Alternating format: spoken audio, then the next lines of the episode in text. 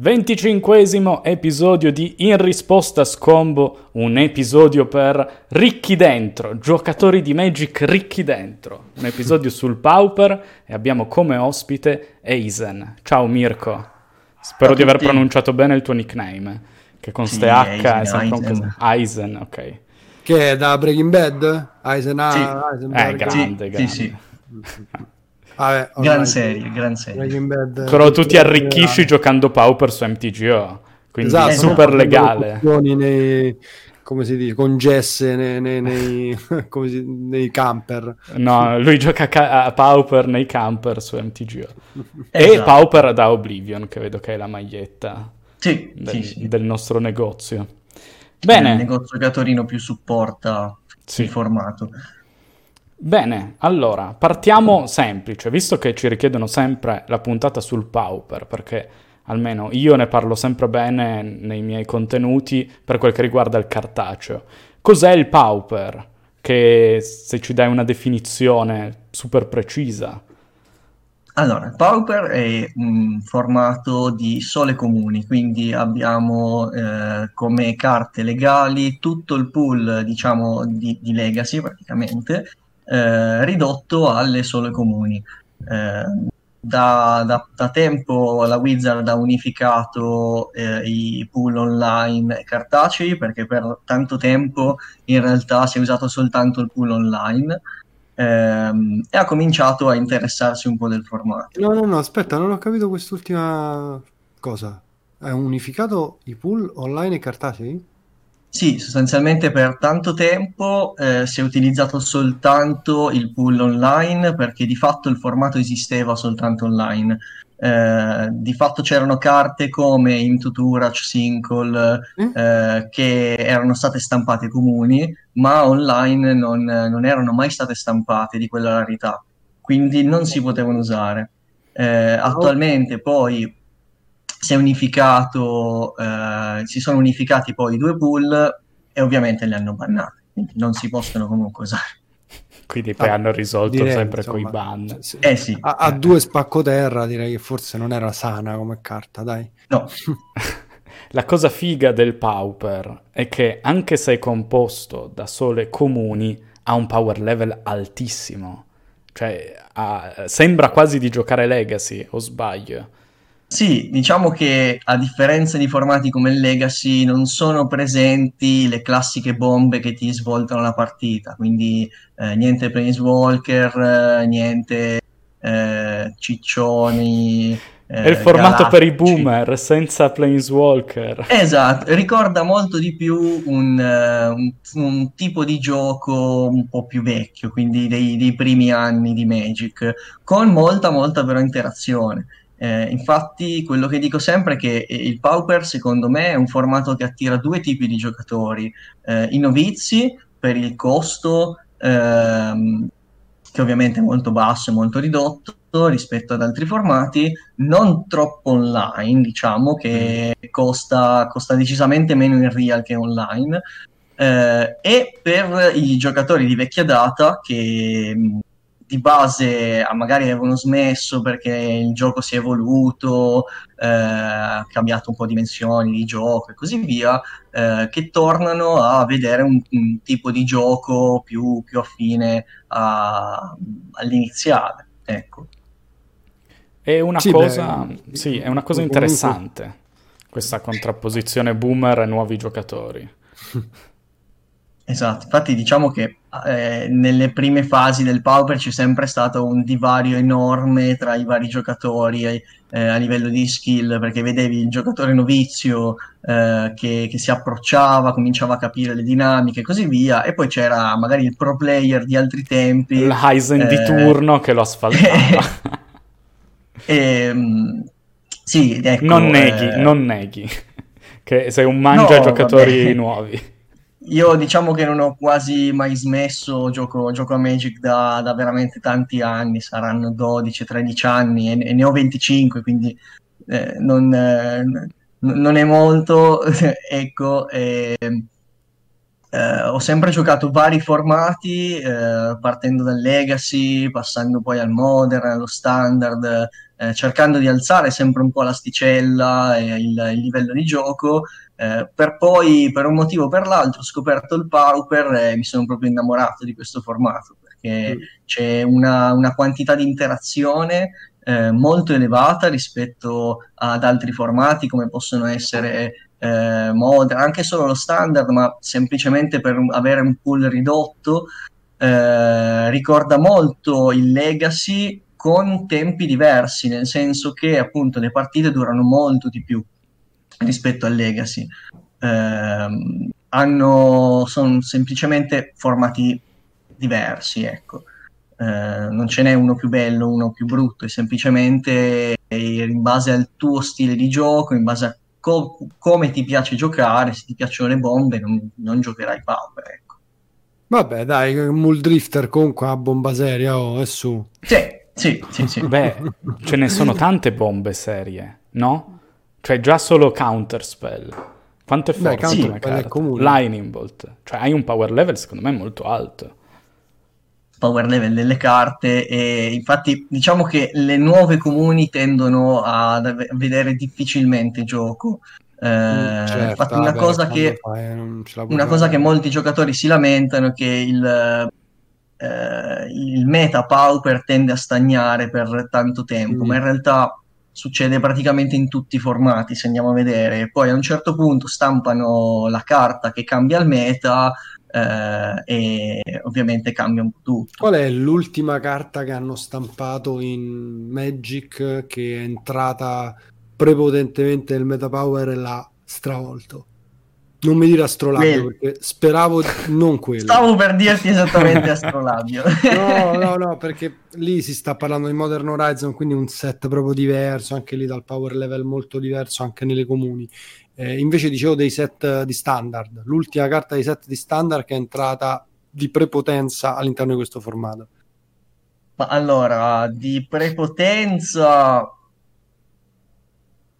poca roba, nel senso che appunto nelle ultime espansioni non è praticamente uscito nulla che impattasse così tanto il meta. Però ci sono alcune carte, come ad esempio una delle ultime espansioni c'è Frantic Inventory, che è praticamente la nuova K, la nuova Accumulated Knowledge. C'è però è una carta vecchia, è una ristampa. Frantic Inventory una carta nuova, è simile alle AK ma guarda soltanto il tuo cimitero, quindi certo. È un upgrade nei mirror, se vogliamo. Carte come Soffocated Fumes stanno cominciando a vedere gioco, perché rispondono a una fetta di meta, in più si ciclano. Una delle carte che ricordo tempo fa ha impattato ovviamente tanto è stata la Gurmag Angler, perché ovviamente dava dei tempi di gioco nettamente diversi. Sta parlando di un sacco di anni fa, però sì. Okay. Fa impressione che sono un sacco d'anni fa, perché mi sembra immagino che un'altra sia stata Delver, cioè per dirne una. Anche Delver, assolutamente. Ecco, Delver è una bomba in Legacy, figuriamoci. Però questa cosa che effettivamente il formato non cambia molto, perché i giocatori di Magic sono, cioè noi ci lamentiamo tanto dei ban, tutti si lamentano tanto dei ban, poi però quando ci sta il ban siamo tutti lì pronti, perché caspita, figo, cambia il formato, posso di nuovo continuare a fare nuove brew, eccetera. Questa cosa non ti annoia di Pauper? Ma diciamo che appunto il Pauper, a mio parere, è un formato non del tutto esplorato, proprio perché non ci sono pro player che lo seguono. Non essendoci pro player, non hai un numero elevato di giocatori forti che testano e quindi tirano fuori liste, quindi ogni tot arriva il giocatore che prende, stravolge il meta. È successo tempo fa con un mazzo chiamato V-Tribe, un combo che si inserisce nel meta a caso, tra l'altro da noi italiani, e stravolge tutto, perché i mazzi come Trono, come altri mazzi contro, non riuscivano a stargli dietro, quindi di nuovo tutto da rifare e avanti così. Quindi diciamo che i mazzi comunque continuano ad evolvere. In realtà il meta è stagnante fino a un certo punto, perché nel momento in cui diciamo che appunto... si autoregolamenta il meta del Pau, perché è la cosa più bella in verità per i formati di Magic, che è un po' quello che sta succedendo nell'ultimo Modern, che infatti mi piace sempre di più, anche pre-ban di Astrolabio, dove comunque c'è un mazzo dominante e dopo che quel mazzo dominante ha fatto tanti risultati cominciano a uscire i mazzi che lo uccidono e quindi il meta cambia. Questa è una cosa bella, onestamente. Esatto, però, nel momento in cui diciamo, nel momento in cui in un formato comunque esistono le risposte a praticamente tutti i mazzi, è semplicemente questione di percentuali. Nel momento in cui un mazzo comincia ad essere troppo presente, le risposte ci sono, il meta evolve e di conseguenza cambia tutto.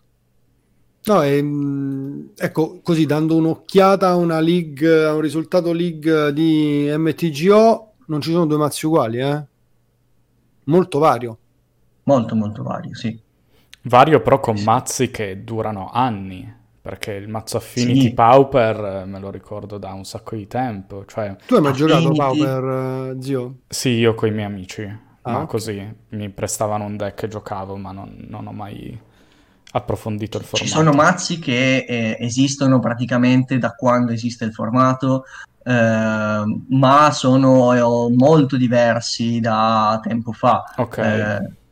Trono su tutti è un mazzo che è cambiato tantissimo, Boros Monarch anche, UR Fate, ci sono, certo, anche lo stesso Affinity è cambiato molto. Sono molto rattristato dal fatto che Gladover Scout e Slippery Bogle siano comuni, sì. C'è quindi quell'incubo in Pauper. Aura è un mazzo che purtroppo bisogna tenere sempre in considerazione. Però è uno di quei mazzi che definisce un po' il tempo del formato, ecco.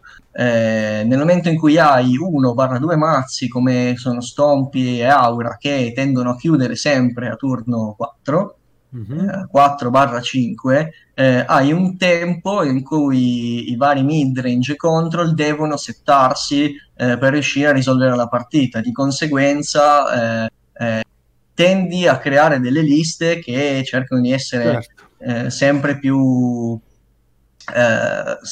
su quei tempi di gioco, ecco. Questa cosa succede praticamente in tutti i formati, ovviamente. Nel momento in cui, ad esempio, in Legacy per assurdo non si giocherebbero carte come counter a 0, quindi Force of Will, Force of Negation, se non avessi dei combo che scombano prima del turno 2/3. Perché di base sono carte che fanno svantaggio, non sono forti ma sono essenziali per risolvere una determinata fetta di meta, e così via. E parlavamo prima dei nuovi giocatori. La mia domanda è: un formato con, in realtà, molto giocato, con tantissimi esperti, e friendly per i nuovi giocatori? Cioè, se io sono un nuovo giocatore di Magic che magari torno a giocare dopo anni, mi mancano delle meccaniche, oppure proprio inizio a giocare a Magic, non è troppo complesso un formato come il Pauper? Ecco, allora il Pauper a livello di interazioni e quindi di conoscenza delle regole penso che sia uno dei più complessi, perché appunto, faccio un esempio con lo Standard, devi conoscere ovviamente solo le ultime abilità, difficilmente avrai delle pile grosse da andare a risolvere, rimangono nettamente più semplici, ecco. Di contro ti permette di imparare a giocare molto meglio, ti permette di avere una profondità di gioco nettamente diversa. Ovviamente ci va un po' di impegno in più, ecco. Non puoi pretendere di giocare molto bene in pochissimo tempo. Di contro però hai una spesa che è nettamente diversa. In media quanto costa un mazzo cartaceo, lo sai? In media un mazzo cartaceo lo andrai a pagare tra i 40 e i 50 euro, anche indicativamente. Guarda, sto guardando i prezzi, proprio è veramente 18, cioè c'è un mazzo che costa $6. Sì, ci sono mazzi anche che costano di meno. Diciamo che i tier tendono a settarsi su un costo di 40-50 euro, online un po' di più. Online siamo sui, ci aggiriamo, arriviamo anche a 100 tics in alcuni momenti. Oh, non ne vedo uno da 100, però... Beh, tipo un mesetto fa, appena uscita Bonder Ornament, Trono costava 120 tics. Non so neanche se bastavano. Però in media ti setti anche lì sui 60-70 tics. Vabbè, dai, perché ci sono carte comunque, insomma, adesso per esempio è salito un po' per Jumpstart, perché Jumpstart, esatto, cioè come lo trovi online non si poteva neanche draftare su MTGO e quindi le terre costano perché nessuno, non c'è stata richiesta. Le terre di Jumpstart. Sì, le terre perché sono comuni, quelle sì, che danno due colori, sono pure forti. Cioè, per Pauper secondo me sono forti anche quelle, hanno cambiato tantissimo, stanno cambiando, permettono i tricolor, cosa che permetteva Astrolabio, mannaggia l'hanno bannato. E quindi non sei contento del ban di Astrolabio? Ma semplicemente dava la possibilità di giocare tricolor in Pauper, che è l'unica cosa che gli manca tanto al formato. Negli altri formati se vuoi splashare splashi, qui no, perché hai tutte le terre tappate, quindi se sei un albero che gioca più di due colori... E giochi l'Astrolabio dei poveri, Prismatic, come si chiama? Ah, la cosa? Oddio, non si ricordo. Prisma profetico. Sì, esatto. Sì, si gioca assolutamente, però non basta. Cioè, Astrolabio costava poco. Ovviamente scherzando, il power level di Astrolabio è senza senso, tant'è che adesso ha lasciato il terzo formato dopo Pauper. Scusa, Legacy ancora c'è, ha lasciato Modern, però in Legacy ancora si gioca, giusto? Sì. Senti, mi ha detto Fabrizio che tu sei un grinder di MTGO, perché tanta gente che magari viene sul mio canale, perché io sono uno dei pochi content creator che porta ancora MTGO, mi dice: oh Akira, ma io voglio cominciare MTGO, come faccio, come non faccio? Io consiglio a tutti, senza saperne niente, di giocare Pauper, perché si spende poco e poi magari solo con la skill si riesce effettivamente, insomma, un po' a raddoppiare, triplicare, centuplicare, chi lo sa, le proprie risorse, le proprie finanze. Tu ci riesci? Cioè, nel senso, quanto giochi e quanto guadagni, se si può usare questa domanda? Allora, diciamo che io sono partito su Magic Online spendendo qualcosa come 30 euro, più o meno, tra iscrizione, mazzo che costava 8 tics in totale, e i tics per la prima iscrizione, e attualmente ho sopra tutto il pool Pauper che ho fatto per comprare pian pianino, e avrò generato qualcosa come almeno 6.000 tics in più. Che sono 6.000 euro?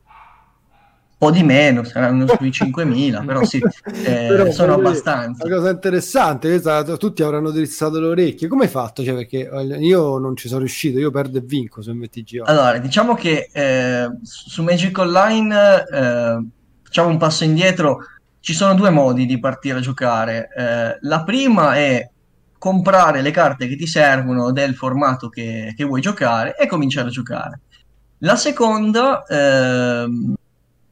se non si vuole spendere delle cifre molto alte, e invece affittare carte, quindi usare i servizi come ManaTraders, Card Order. Ci sono anche dei gruppi Facebook di giocatori che si prestano le carte, e quindi spendere un mensile per avere sostanzialmente tutto il pool e poter cambiare il mazzo che vuoi in base alle tue esigenze, in base a quello che vuoi giocare e così via. E giocare. Sono due approcci totalmente diversi, dipende dagli obiettivi che si hanno, dipende se vuoi grindare, se vuoi semplicemente divertirti e così via. Io come grinder in realtà gioco praticamente solo Pauper online. Ci sono grinder che giocano nettamente più di me, sono quasi tutti americani, con qualche italiano che però gioca altri formati che io sappia, ma c'è poca gente che grinda tanto su Magic Online. Sono sempre gli stessi che vedete ad esempio su Goldfish, ogni 5-0, ogni liga, soprattutto nelle challenge cambia, ci sono sempre i soliti nomi. Nella mia esperienza io ho cominciato innanzitutto a conoscere la piattaforma, perché fondamentale su Magic Online, punto fondamentale che molti si lamentano, ma bisogna capirlo prima di cominciare a giocare. Verissimo. È un gioco un pelo diverso dal Magic cartaceo, ovvero hai il tempo, non esiste lo slow play, esiste il se vado out di tempo perdo. Io posso essere 1-0 e stare per vincere la seconda partita, vado a 0 di tempo, ho perso la partita. Quindi bisogna un attimino prendere confidenza con i comandi, cominciare a fare qualche lega intanto per capire se piace la piattaforma, e cominciare a capire i shortcut, se no non si gioca. Soprattutto Pauper, che ha, rispetto ad altri formati, una quantità di click immane. E a questo punto dalle leghe puoi cominciare a farmare qualcosina, cercando di diventare un po' più esperto del formato. Secondo passo, cominciare a giocare le challenge. Le challenge sono tornei che di solito ci sono nel weekend, attualmente ce ne sono uno sabato e uno domenica di ogni formato, ovviamente orari diversi, mediamente ne hai uno in orari europei e uno in orari americani. Anche se tu vuoi fare americano puoi pure farlo, insomma. Sì, io spesso li faccio entrambi. Che vuol dire che non dormi, nel senso, per chi non lo sa. Sì, mediamente, ad esempio, quella che parte la domenica parte alle 7, e se fai top tra una cosa e l'altra chiudi tra le 3 e le 4 del mattino. Vabbè. Però se fai top vuol dire che stai guadagnando, quindi va bene così. Ecco, le challenge sono quelle che ti fanno assolutamente guadagnare di più, perché hanno una resa nettamente più alta. E poi ci sono tutti i vari super qualifier, eventi nettamente più grossi con un pubblico più alto, soprattutto dei vari formati. In quei tornei becchi anche gente che non capisce assolutamente nulla del formato, però magari sono pro player, quindi comunque giocano strabene. E quindi ecco, io mediamente andrò a giocare un paio d'ore al giorno, un'ora, 2 ore al giorno, diciamo 3-4 volte a settimana, e poi cerco di fare tutte le volte che posso invece le challenge. Considerate che nelle varie leghe, una lega costa 10 tix, che sono circa 8-9 euro, già con un 3-2 si va in pari, si guadagna una chest che si vende a circa 2 tix, quindi avere la media del 3-2 non ti fa guadagnare, ma intanto non ci perdi soldi. Quindi se vuoi imparare a giocare, divertirti e così via, una media del 3-2, un onestissimo, però non è scontatissima, cioè il nuovo giocatore non è che magari riesce a mantenere il 3-2, che comunque è una win rate superiore al 50%. Sì, ecco, una cosa importante, medio. A differenza del gioco a livello da negozio, se vogliamo, su Magic Online quasi tutti sono abbastanza bravini, proprio perché di mezzo ci sono soldi, e di conseguenza non continuano a giocare se continuano a perdere. Ecco, nel momento in cui si riesce a salire uno scalino e cercare di mantenere una media sul, diciamo, 4-1, la media del 4-1 ti permette di cominciare a guadagnare. Non si arriva a stipendi e così via, ma la media di 400-500 tix al mese, senza stare a impazzire, quindi giocando un paio d'ore al giorno più qualche challenge si riesce a mantenere. Bello a te, sì. Ci sono dei grinder americani che arrivano a fare anche 2000 tix al mese. Sono veramente tanti. Tanti. Io ti devo fare una domanda, perché tu hai detto che giochi un po' tutto, ma anche giocando Modern, perché secondo me Modern è impossibile.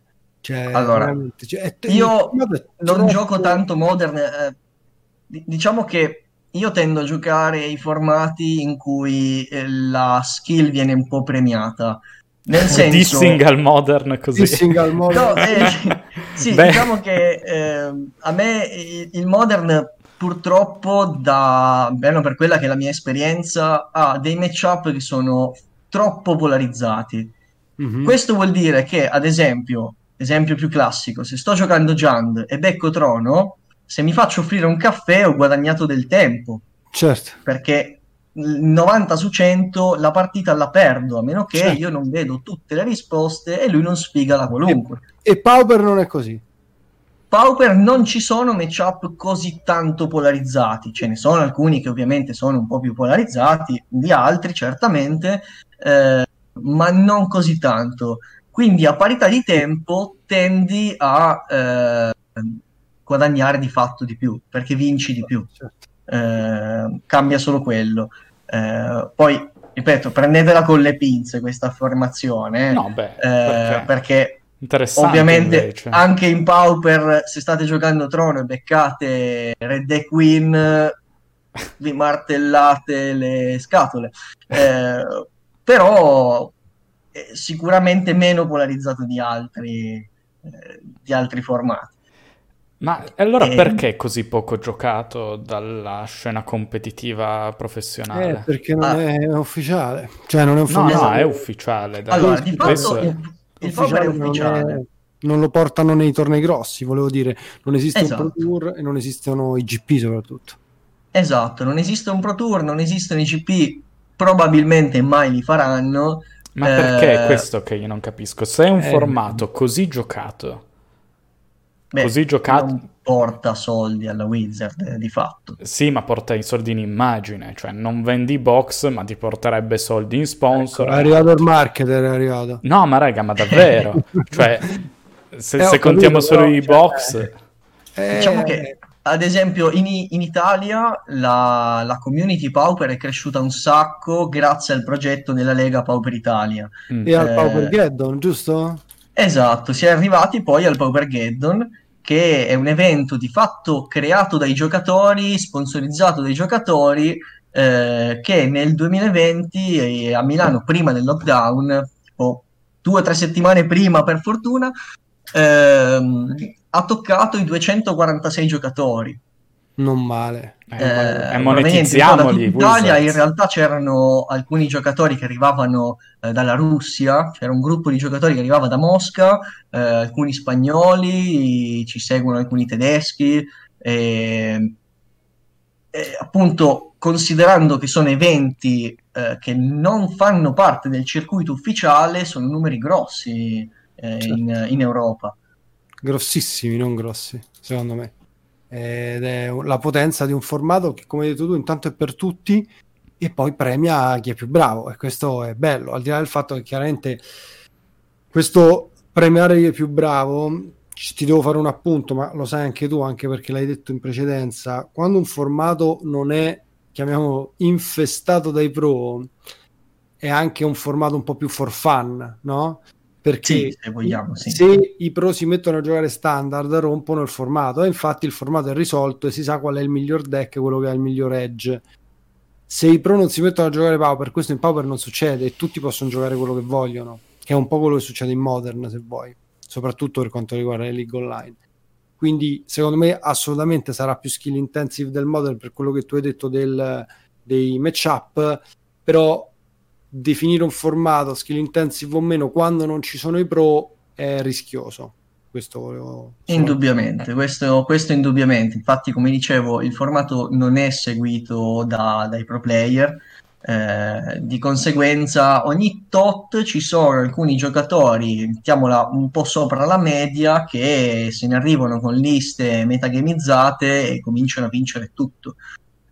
Quindi sì, il formato attualmente, se vogliamo, premia la skill, non è detto che sarà sempre così, ecco. Però attualmente, se parliamo puramente di Magic Online, se vuoi essere un grinder, di fatto, se sei un buon giocatore, segui i formati che attualmente premiano di più la skill, perché semplicemente ti fanno vincere di più nel minor tempo. Certo. Quindi, poi, ricordate che non si può mai vincere sempre, cioè Magic comunque rimane un gioco di carte, un gioco ad alta varianza, esatto, delle partite devi perdere, le perdi, No, non c'è dubbio.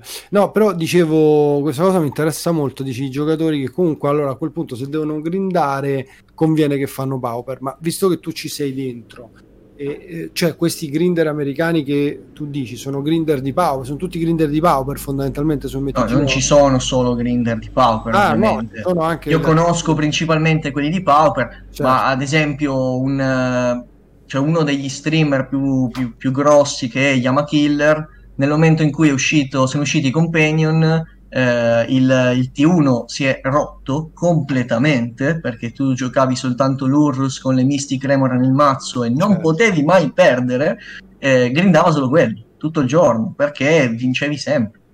Certo. No.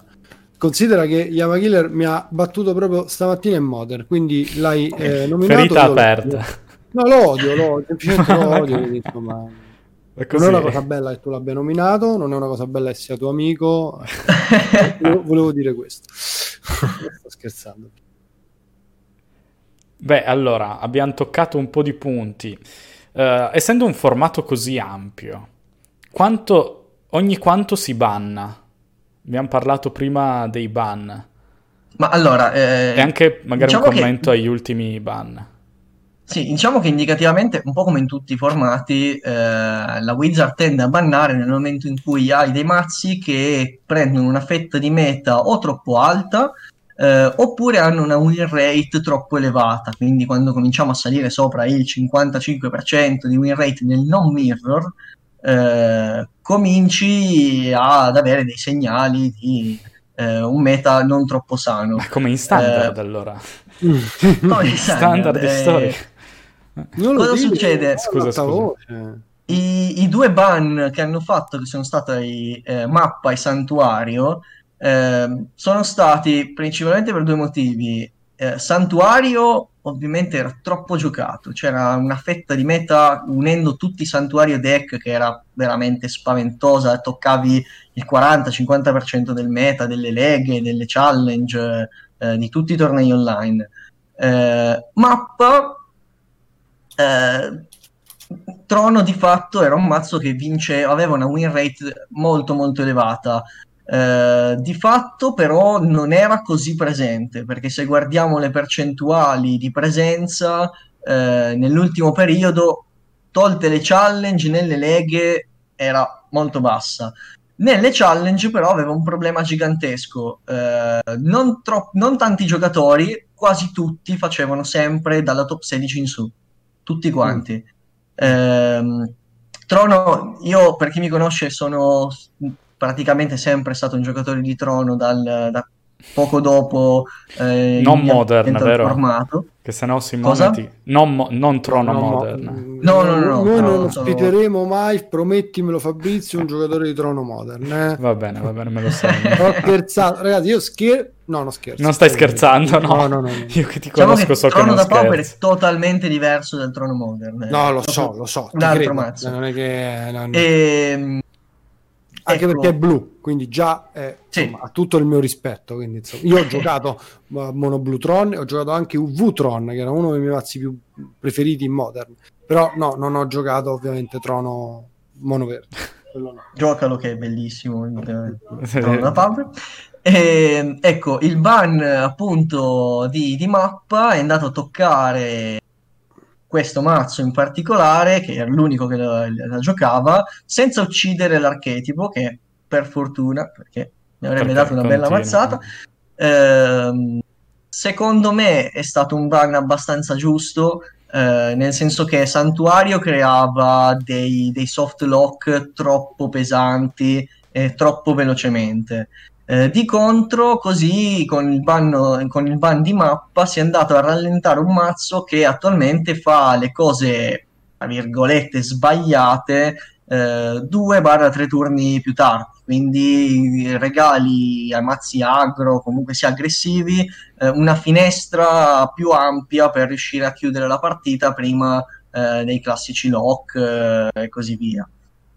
Quindi, a mio parere, il ban è stato giusto. Ci sta a non uccidere un archetipo che è amato e odiato dalla community, ma esiste.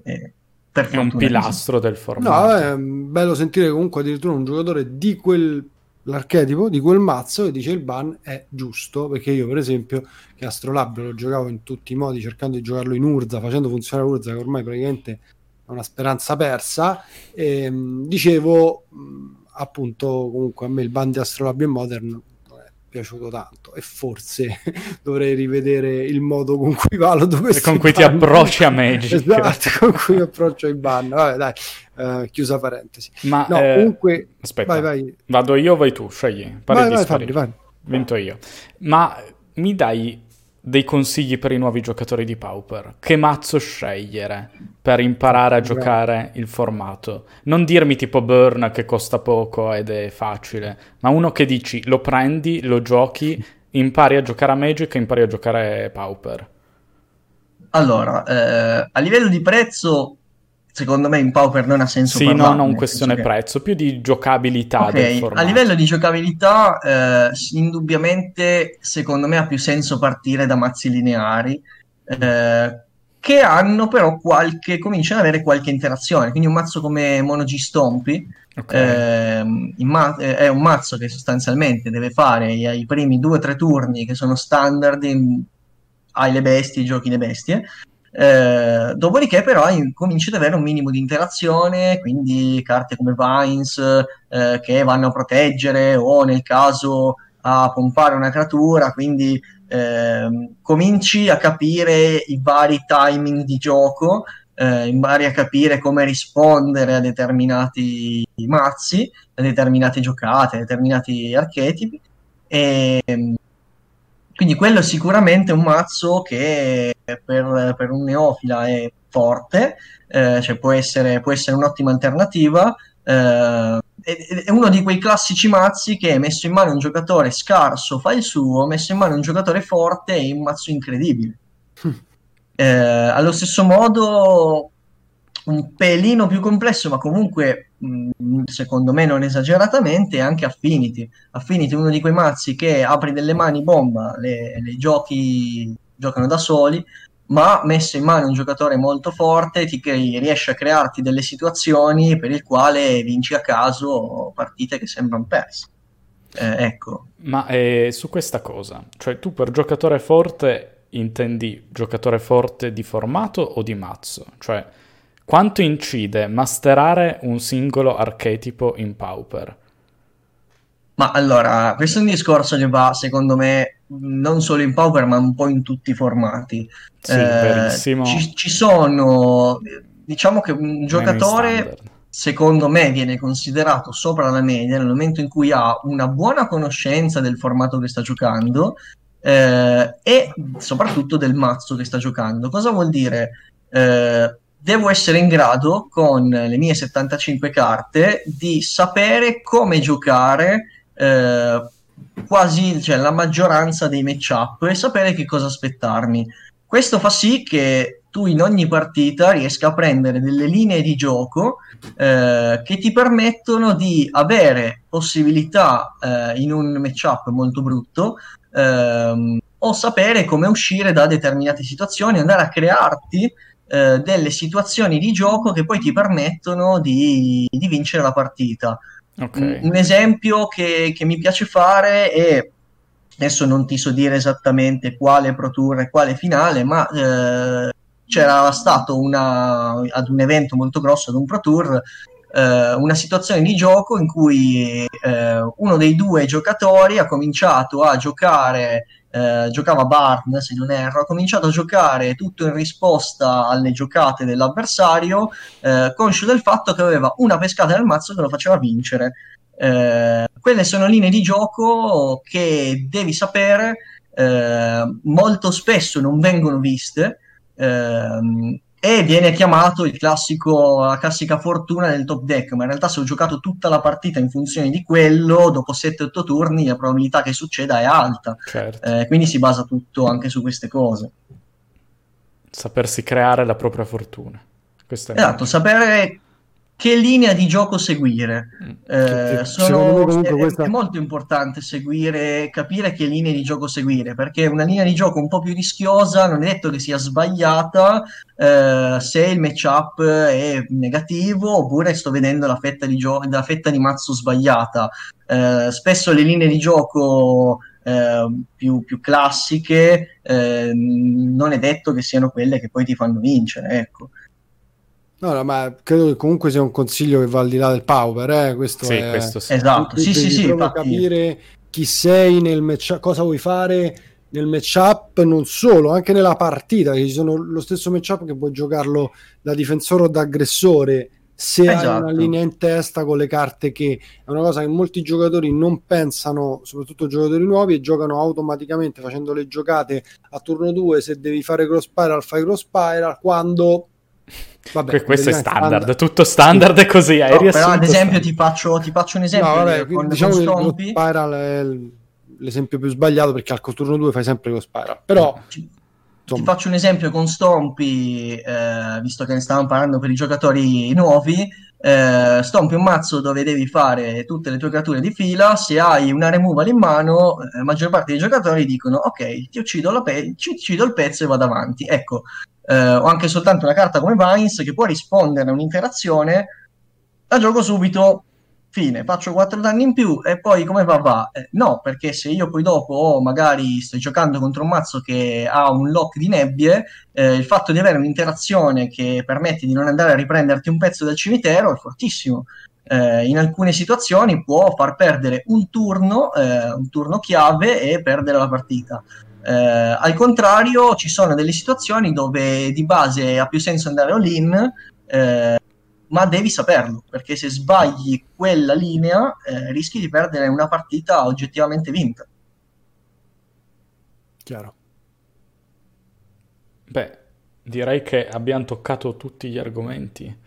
Simo, tu ti ho prima bloccato, non so se avevi una domanda. Quando... No, volevo più o meno fare la stessa, appunto, da dove si comincia, visto che la cosa figa veramente che l'ha detta Mirko del Pauper è che tu dici, cioè mi sono innamorato di un mazzo, però caspita costa 1.200 €, mo come faccio? No, non è possibile, mi sono innamorato di un mazzo, costa poco, prendo quello e comincio a masterare quello. È chiaro che Mirko dice cominciate dai mazzi lineari e ha ragione, perché per conoscere un formato quello fai, però io posso pure pensare che se vi piace giocare contro, esiste Control in Pauper, immagino di sì. Sì. Esatto, vi piace perché quello è il vostro playstyle, voi giocate così eccetera, prendete quello, perché comunque insomma al limite avete speso un pochettino poco, però cominciate subito magari con il mazzo e vi porterete per sempre. Poi questa cosa che diceva Mirko secondo me è insomma fondamentale, che una volta che tu hai il pool di carte di Pauper online, cioè intercettare i cambi di meta sta a te, al tuo cervello, e questa è una cosa veramente figa, quando invece negli altri formati c'è un ban, c'è una carta nuova, cambia tutto e sono un po' insomma diversamente divertenti, ecco, diciamo così. Ecco, un consiglio che posso dare, siccome lo sento dire spesso dai giocatori che si approcciano al formato, dicono c'è Mono U o UR Fate, che è un mazzo bellissimo perché è pieno di carte da Legacy. Vero, hai le Brainstorm, hai Bonder, hai Delver, hai Bolt. È un mazzo difficilissimo, però molto difficile. È un mazzo che messo in mano un giocatore che non sa nulla del formato non vince, non può vincere. È difficilissimo vincere con quel mazzo. Quindi carte forti non vuol dire mazzo forte sempre. Certo. Come direbbe Mortal Kombat, choose wisely. Esatto. Se partite con mono blu, prendete botte e vi stufate. Meglio partire con burn. Bene, allora, come tutte le puntate di Risposta a Scombo che volgono al termine, quando c'è un ospite, come avrai visto, chiediamo all'ospite di lanciarci un tema musicale su cui io e lo zio poi siamo sicuri, ecco, come tu sei sicuro di grindare in Pauper, io e lui grinderemo musicalmente sul tuo tema e ci dovrai dare una canzone che aggiungeremo alla tua playlist. Ovviamente Mirko ti ringraziamo, assolutamente, Aizen, grazie Aizen. Insomma, volevamo tanto parlare del Pauper, farlo con uno che comunque insomma 500 tics al mese direi che è rilevante, direi che è stato ottimo. Se posso fare una piccola pubblicità semplicemente ai pochi streamer di Pauper italiani che ci stanno sulla scena. Facciamolo. Tu lo streami? Vai. Io non streamo, li seguo, li aiuto, ogni tanto intervengo, ma nel nostro gruppo di testing, che stiamo cercando di sponsorizzare un po' su Twitter, noi ci chiamiamo i Golden Pigs, che metteremo il link in descrizione su YouTube. Poi... Sì, invece a me trovate come Aizen 01.